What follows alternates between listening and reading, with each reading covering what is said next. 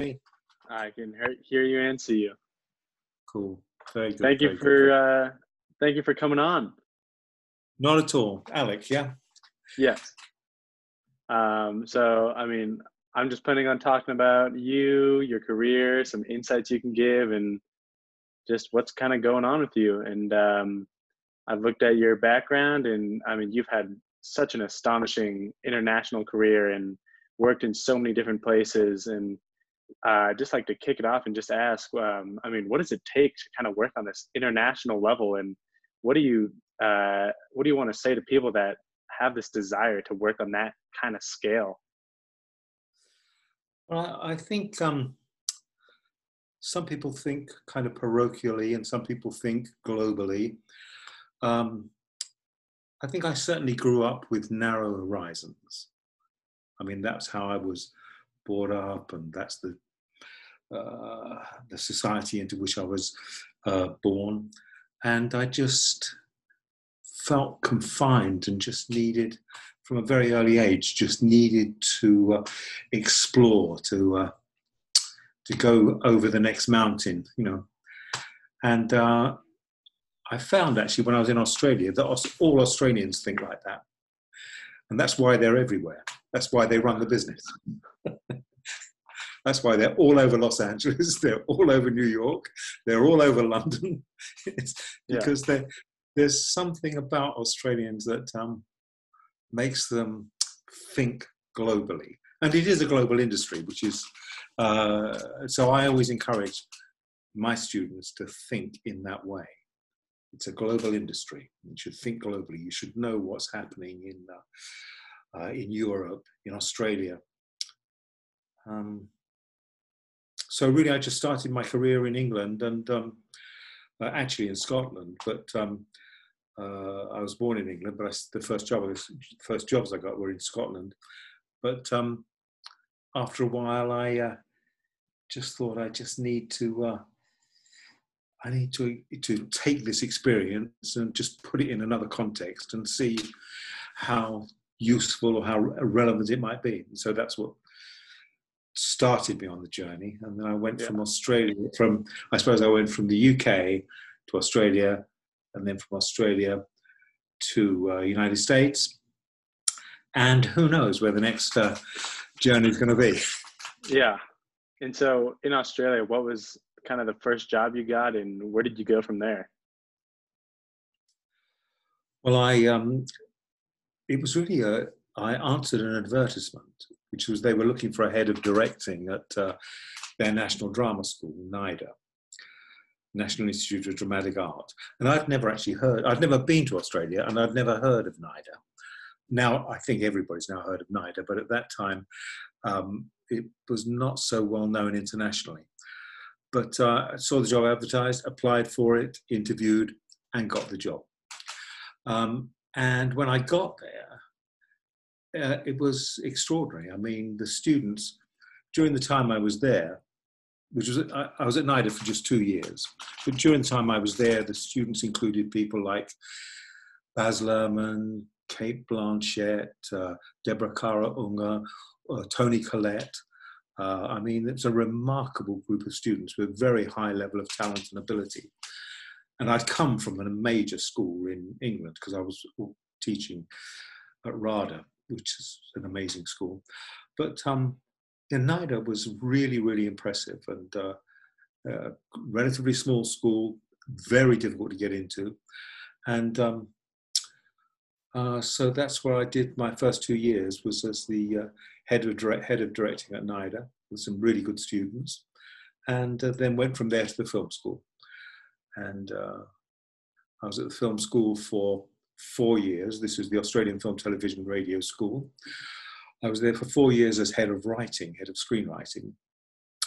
Then I took a year out to work for the Sydney Theatre Company, which uh, is an amazing theatre company. Just uh, there, I was running there. I was their resident dramaturg, I think is what I was, you know, the sort of the head of their literary department, developing new works. And uh, then there was some kind of emergency at the film school, and they came to ask me to come back as head of film and television. So I did that for four years. And then I um, got offered this position in New York. So that's, you know, that's the, the nature of the journey. But the foundation was really in, uh, uh, in England. Uh, that's where I worked mainly, first of all, as, a, as an actor, for a long time as an actor. And that's really what I wanted to do, all I wanted to do, I think. Well, apart from playing football for England, which I didn't do, or, or becoming yeah. an amazing painter, which I didn't do either.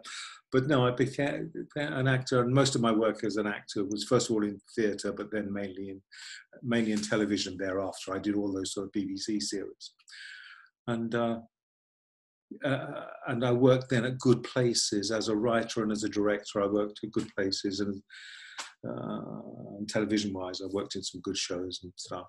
And, uh, but after a while, you know, it's never easy in the U K, because leading that kind of itinerant life as a kind of freelance writer, director, actor, you know, there are gaps between go jobs, and you don't sort of uh, make an enormous amount of money. And um, I suppose that was also influencing my dis desire to go to Australia. Um, Yeah, I, I think so, because in Australia, I I just haven't had a day out of work since since then, which was yeah. a long time ago. Uh, yeah, yeah. Have you really uh, found fulfillment with teaching? Yes, I have. I mean, going from, you see, even when I was an actor, I was teaching acting as well as working as an actor, and when I was started as a writer, I then started to teach writing at the same time as doing it, and the same with directing. So um, I think of all those, I, I would say the thing that I you get the most instant gratification from is teaching in some ways, because uh, if a class goes well, I feel really good about that. If it doesn't go well, I think it has to be my fault and my responsibility. Um, And I really like to see students uh, challenging themselves, and uh, I like to see them doing well. Um, and I, you know, be, partly because I've worked in sort of good institutions, I've always worked with good students. But even when I started teaching in London in the East End, I was working with kids, just young kids, rough kids from rough neighbourhoods, and. Um, That was a challenge, but, but, but I learned a lot, and I hope they learned something too. Um, you know, I'm sure they, uh, you know, I'm sure someone, some of them did, but it was a, a really good experience, and I'm really glad I did it, because I think the thing that has, I think, influenced me in no matter what job I do has been really to do with feeling that you're in some sense useful, you're in some way doing something that is worthwhile and has some kind of value to it above and beyond itself. You know? Um, so that's definitely always, and, and it's most obviously so in teaching, um, and less so, I think, in acting, because as an actor, you are kind of dependent upon a phone ringing, to a, to a large extent, not always, but uh, uh, so you're not so much in control of your own destiny, uh, as you can be as a writer, perhaps, and you can be as a director, perhaps, and you certainly can be as a teacher. Um, yeah, yeah, yeah. So I think yeah. that's been that's been the driving force, I think, is the quest for adventure and the desire for broader, new and broader horizons, and also the desire to be socially useful, I think. Yeah. And in the middle somewhere there's a desire to make it to make a living. True. Yeah. Mm. And would you say uh especially teaching um internationally, do you think it's important for a lot of new uh students either coming into colleges or universities or just graduating to really uh travel internationally and see a bigger, uh, broader perspective? I really do. I really do. I think it is. I think it is so important. Uh, there's such amazing work being done in obscure places. You know, Iranian women film directors, uh, South Korean cinema, uh, things that we're now becoming aware of, and uh, um, uh, and a lot of European cinema, um, also television though. Television has become so important, and you just look at where the, who would have thought that Scandinavia would be such a centre of uh, original, creative uh, uh, television. Um, it's really, or France these days, I mean, or Italy. I've just finished watching that wonderful, wonderful television series called uh, My Brilliant Friend. If you haven't watched it, uh, it's a it's a tough series of the friendship yeah. between two girls in Italy. Marvellous. I'll put it down on my list. And then but for I, you... Yeah. It is, I, I think, you see, universities can do this. You can... You can establish satellites abroad, uh, you know, in different countries. You can do student exchanges, faculty exchanges. And I think um, all of those things uh, enrich a student's life. And uh, as you, when you're an emerging filmmaker, writer, director, cinematographer, whatever it might be, um, those experiences can really broaden your vision and your sense of what are the possibilities, the different ways of telling a story. Um, yeah, so I, I definitely encourage that. I, I mean, I in in Australia, I sort of set up um, student exchange program with N Y U, which is one of the ways where where I developed that relationship with N Y U. And at N Y U, I've set up the London program, which was um, Uh, to do to do with sending our students to RADA, to the Royal, all the places where I worked. And we also had a fantastic program at the B B C, which uh, lasted for sixteen years, and then there were some various changes made, and so that's no longer there. But it was a fantastic thing for our students. We used to send uh, a number of students each semester to work at the B B C um, in their training program. And uh, I've, I've just set up a program in Australia. Um, yeah. Which is, surprise, surprise.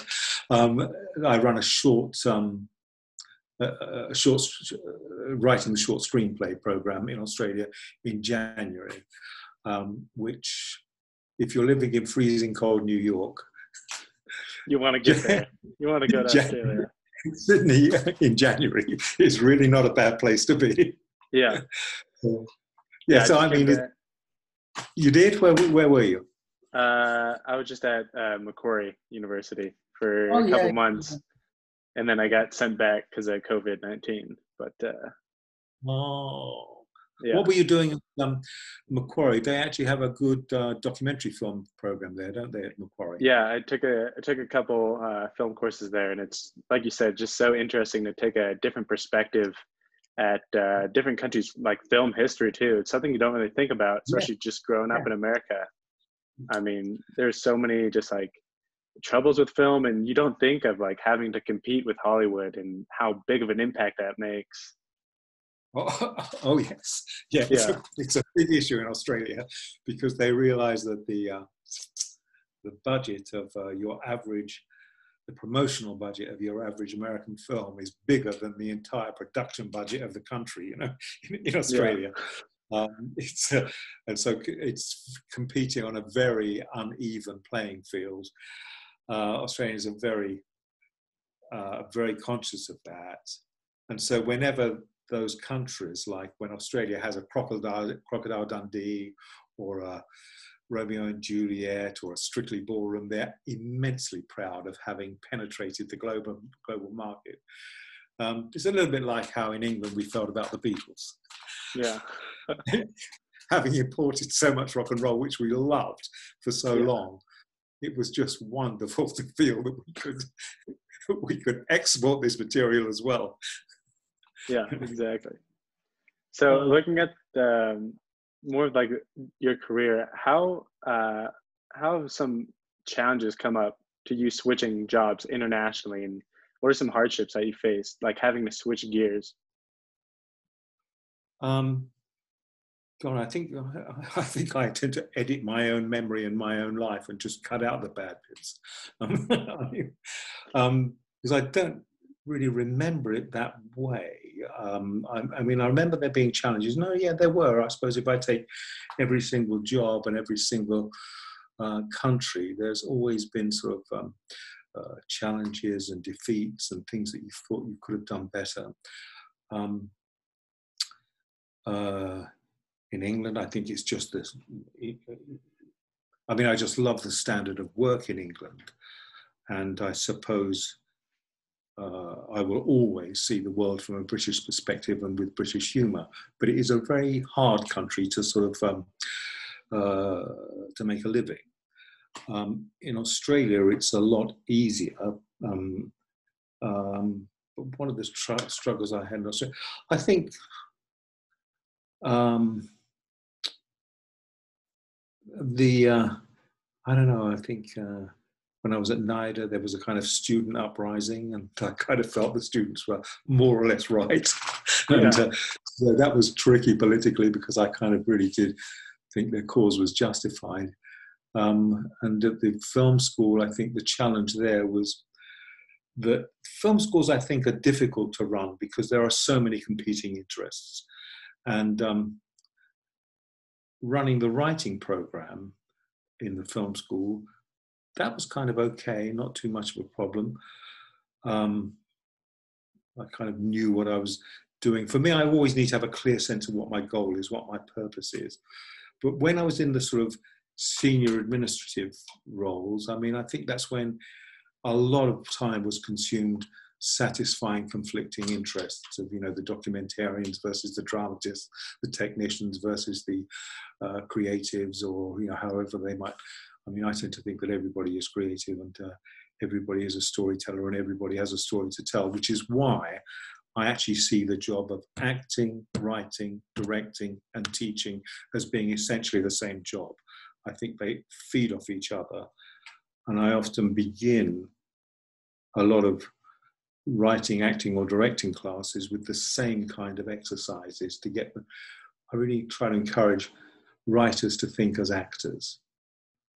Um, and um, directors also to think as actors. Um, so uh, I think all of my classes are actor, actor driven in the way that I think. I justify that by saying that, well, Shakespeare was an actor, Moliere was an actor, Charlie Chaplin was an actor, Clint Eastwood was an actor, yeah. Greta Gerwig was an actor, and still is, of course.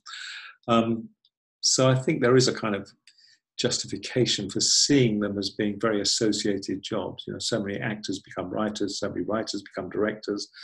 So I see them as very closely related. Um, so, yeah, I mean, your, your question was really to do with what uh, challenges did I, did I find. I, I think the reason why I didn't find too many challenges is because I think that when I go into a new job, I think I'm asking myself, what can I bring to this institution or to this course um, or to this group of students that they that might be new and might be something that they couldn't get from maybe somebody else. Um, and so I think that's um, yeah, that's helped me. Um, Uh, in, in terms of dealing with a new culture. I mean, definitely the thing that I'm most proud of in, in terms of um, Australia is how we at the film school, and this was when I was in the administrative role, um, how we managed to embrace Indigenous culture and get Aboriginal students in, and Aboriginal people as teachers and lecturers, um, Uh, first of all, in some sort of guest capacity, but um, those people have gone on to do really great things, uh, a number of them, and uh, uh, I, I definitely can't take sole credit for that. I mean, I was working closely with a woman called Sara Juarez, and there were a number of other people there uh, at the film school, and um, some of those students have gone on to do um, terrific things. I mean, uh, a guy called Warwick Thornton, who was basically illiterate. I mean, he wrote a screenplay that was about six pages long on handwritten paper. And um, he, with his film, he won the Camera d'Or at Cannes for the best first feature. Uh, the film is called Samson and Delilah. It's a fantastic piece of work. He's uh, done something else recently, and, uh, and also from the Aboriginal uh, Aboriginal community. Um, I mean, on the opposite end of the spectrum, I mean, a very close friend of mine, she was an ex-student, Katrina McKenzie. She directed the, some of the last episodes of It's Always Sunny in Philadelphia. Yeah. I think that's great. I think it's fantastic. Yeah. The Australians I mean, are taking over the world, you see, they are. Yeah. Yeah. That was one thing that really struck me, is all the Aboriginal work in films, and um, just kind of seeing the progression in Australia. I mean, it's crazy how, like, I mean, you see movies like The Chanted Jimmy Blacksmith, and just like the growth and seeing how they were treated in films. And I mean, it's again, it's like you see all this rich history in countries you don't really think about. I definitely think, or that's what I really like about uh, all these new streaming services. There's so much content, and there's so much I mean, opportunity to see other films that otherwise you'd never would have even know existed too. Absolutely true. Absolutely true. I mean, the I, I love that, the fact that there is so much content out there, and so many uh, different kinds of platforms and ways of seeing films. And that is the only downside to that, I think, is that we don't have a shared experience.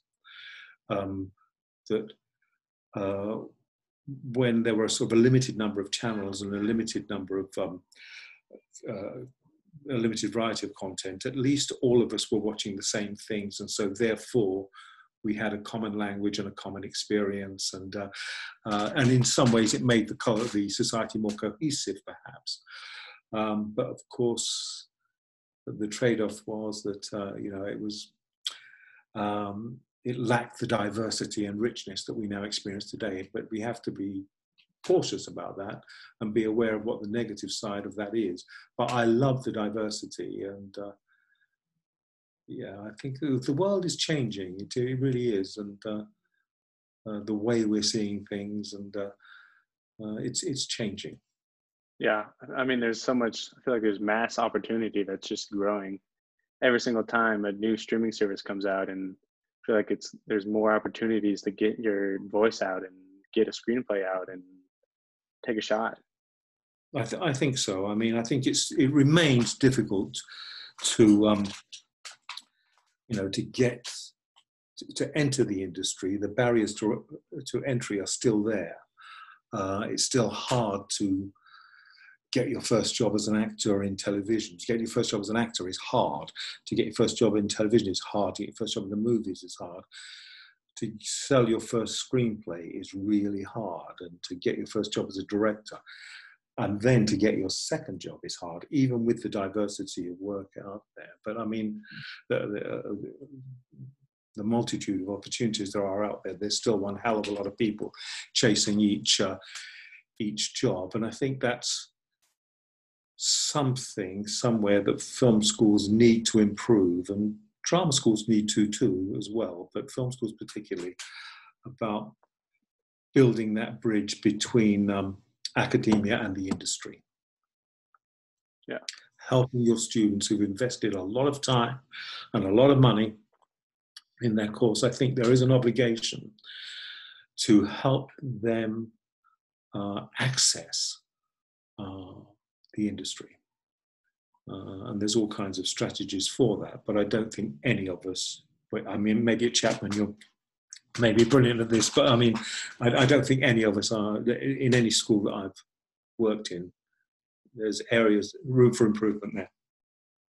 Yeah. Um, you know, there are things that I really am interested in, are things like um, uh, global programs for students and launching careers. Um, you know, I think those are things that Uh, I'm still very enthusiastic about. Apart from the fact I'm still enthusiastic as a teacher, I mean, I'm preparing a course at the moment on Zoom, which is a challenge.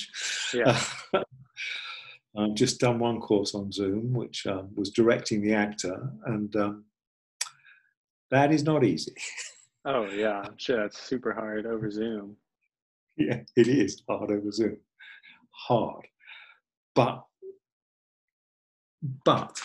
It was really interesting to get the students to be really creative. Really creative about thinking, well, what script are you going to work on in these awful circumstances? And then one of the first things we did is that we came up to the idea that, well, what you could do is no matter what scene you've got, you can rewrite it as a phone call. Or you can, you know, where you can't see each other. Yeah. Or you rewrite it as a Zoom call where you can see each other. Yeah. Or you try to um, create the illusion that you're in the same room. And that's very, and there are some really nice things that people came up with uh, by pursuing any of those, any of those things and um, any of those strategies. And I'm sure there are many other strategies you could pursue, but um, I, uh, I, I enjoyed it very much, even though I found it very exhausting. I found it absolutely exhausting, teaching on Zoom, absolutely exhausting. How are you getting on? I mean, in, in your classes, are you on Zoom? Uh, yeah, well, so I got sent back to the States. So all my classes are at midnight. So I'm staying up late to do these classes, and they're just waking up. Their classes are at nine a m So I'm here at midnight, about to fall asleep, taking my class, having to pay attention. Wow, so, so you're still doing uh, your Macquarie course? Yeah. What is the name of the Macquarie course you're doing? Uh, one of them is just Australia T V and film. So it just goes through the history of everything. Brilliant. Yeah. Really interesting. Because, well, that's a really great subject. I mean, uh, because Australian history of television and history of film, history of comedy, for example, is fantastic. The history, I mean, and it's, it's not necessarily a shared taste. Australian yeah. comedy is, is not universal. Like comedies, yeah. Yeah, it's not a universal language, comedy. I think tragedy is a totally universal language, but comedy is very culturally specific, I think. Um, but there's some weird Australian comedy out there. Oh yeah, we learned about, we had, yeah, we had a whole section about Australian comedies and just how they came up to be and what they still are. And it's just like interesting. We'd watch clips and shows uh, during class, and all the Australian students would be losing it, and I would just be like, what? Like, you found this funny? Yes. Well, well, my wife, my wife is French, and um, she had the same experience when she came to England, and she encountered Monty Python. She didn't understand a word of it. She thought it was absolutely not funny. And, and she was the only person in the cinema not laughing. Yeah. Oh, man. But I think once you understand um, Um, the comedy of another country, like, for example, in Saudi Arabia, there's a comedy called um, Ash, Ashmakash or Oshmakosh or something like that. Amazing. Who would thought they would be... It's a politically satirical comedy yeah. from Saudi Arabia, and every now and again it gets banned. But probably the secret of its success, maybe. But uh, no, I think the comedy of other countries is is fascinating, and oh, comedy historically too. You know, when you think, you know, things that you look at and you think, wow, in the nineteen fifties they laughed at that, really? Yeah, yeah. I just watched. Uh, have you seen Cinema Paradiso? Ever? Oh yeah, yeah, yeah, yeah. Yeah. I just rewatched yeah. that. Yeah, and uh, I mean, they like, of course, they're watching like old Italian humor. Uh, movies in the movie, and I'm like, what? Like oh, it's just again, just like you're just like, it's crazy how yeah. far comedy has changed and what's funny. Yes. Yeah. What are you watching at the moment, comedy-wise? Uh, I just I just started. Sorry, I just started uh, The Great on Hulu. Now listen to me. The Great was written by one of my students, Tony McNamara. Really. Oh yeah, Tony McNamara is absolutely brilliant. I screened a couple of his short films. I'm, I'm doing this course on writing the short screenplay in about a week's time, and I screened one of his short films. And Tony McNamara, I mean, he's a, he also wrote The Favourite as well. You know, yeah. So he wrote The Favourite, and he wrote this. And uh, another friend of mine, Marion McGowan, produced uh, The Great. I mean, I just love how outrageous it was. And also it was originally a stage play.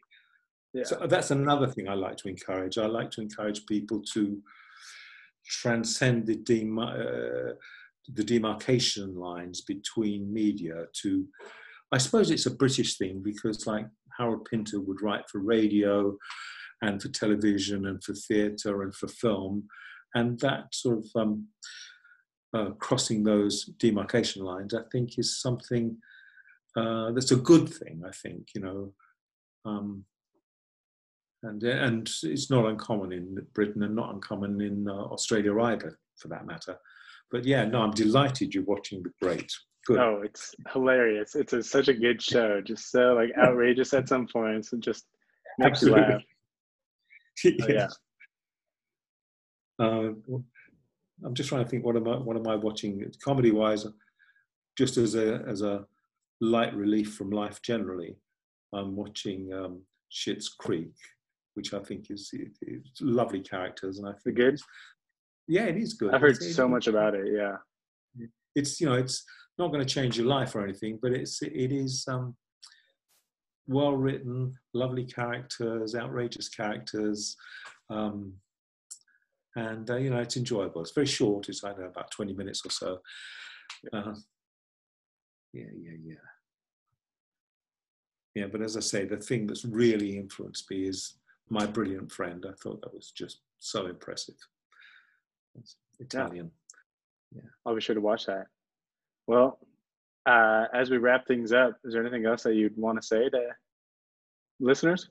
Um, um, I would say really that we're living in very interesting times, and I hope that your students at Chapman, as indeed our students here at N Y U, um, are really engaged with the issues of your time.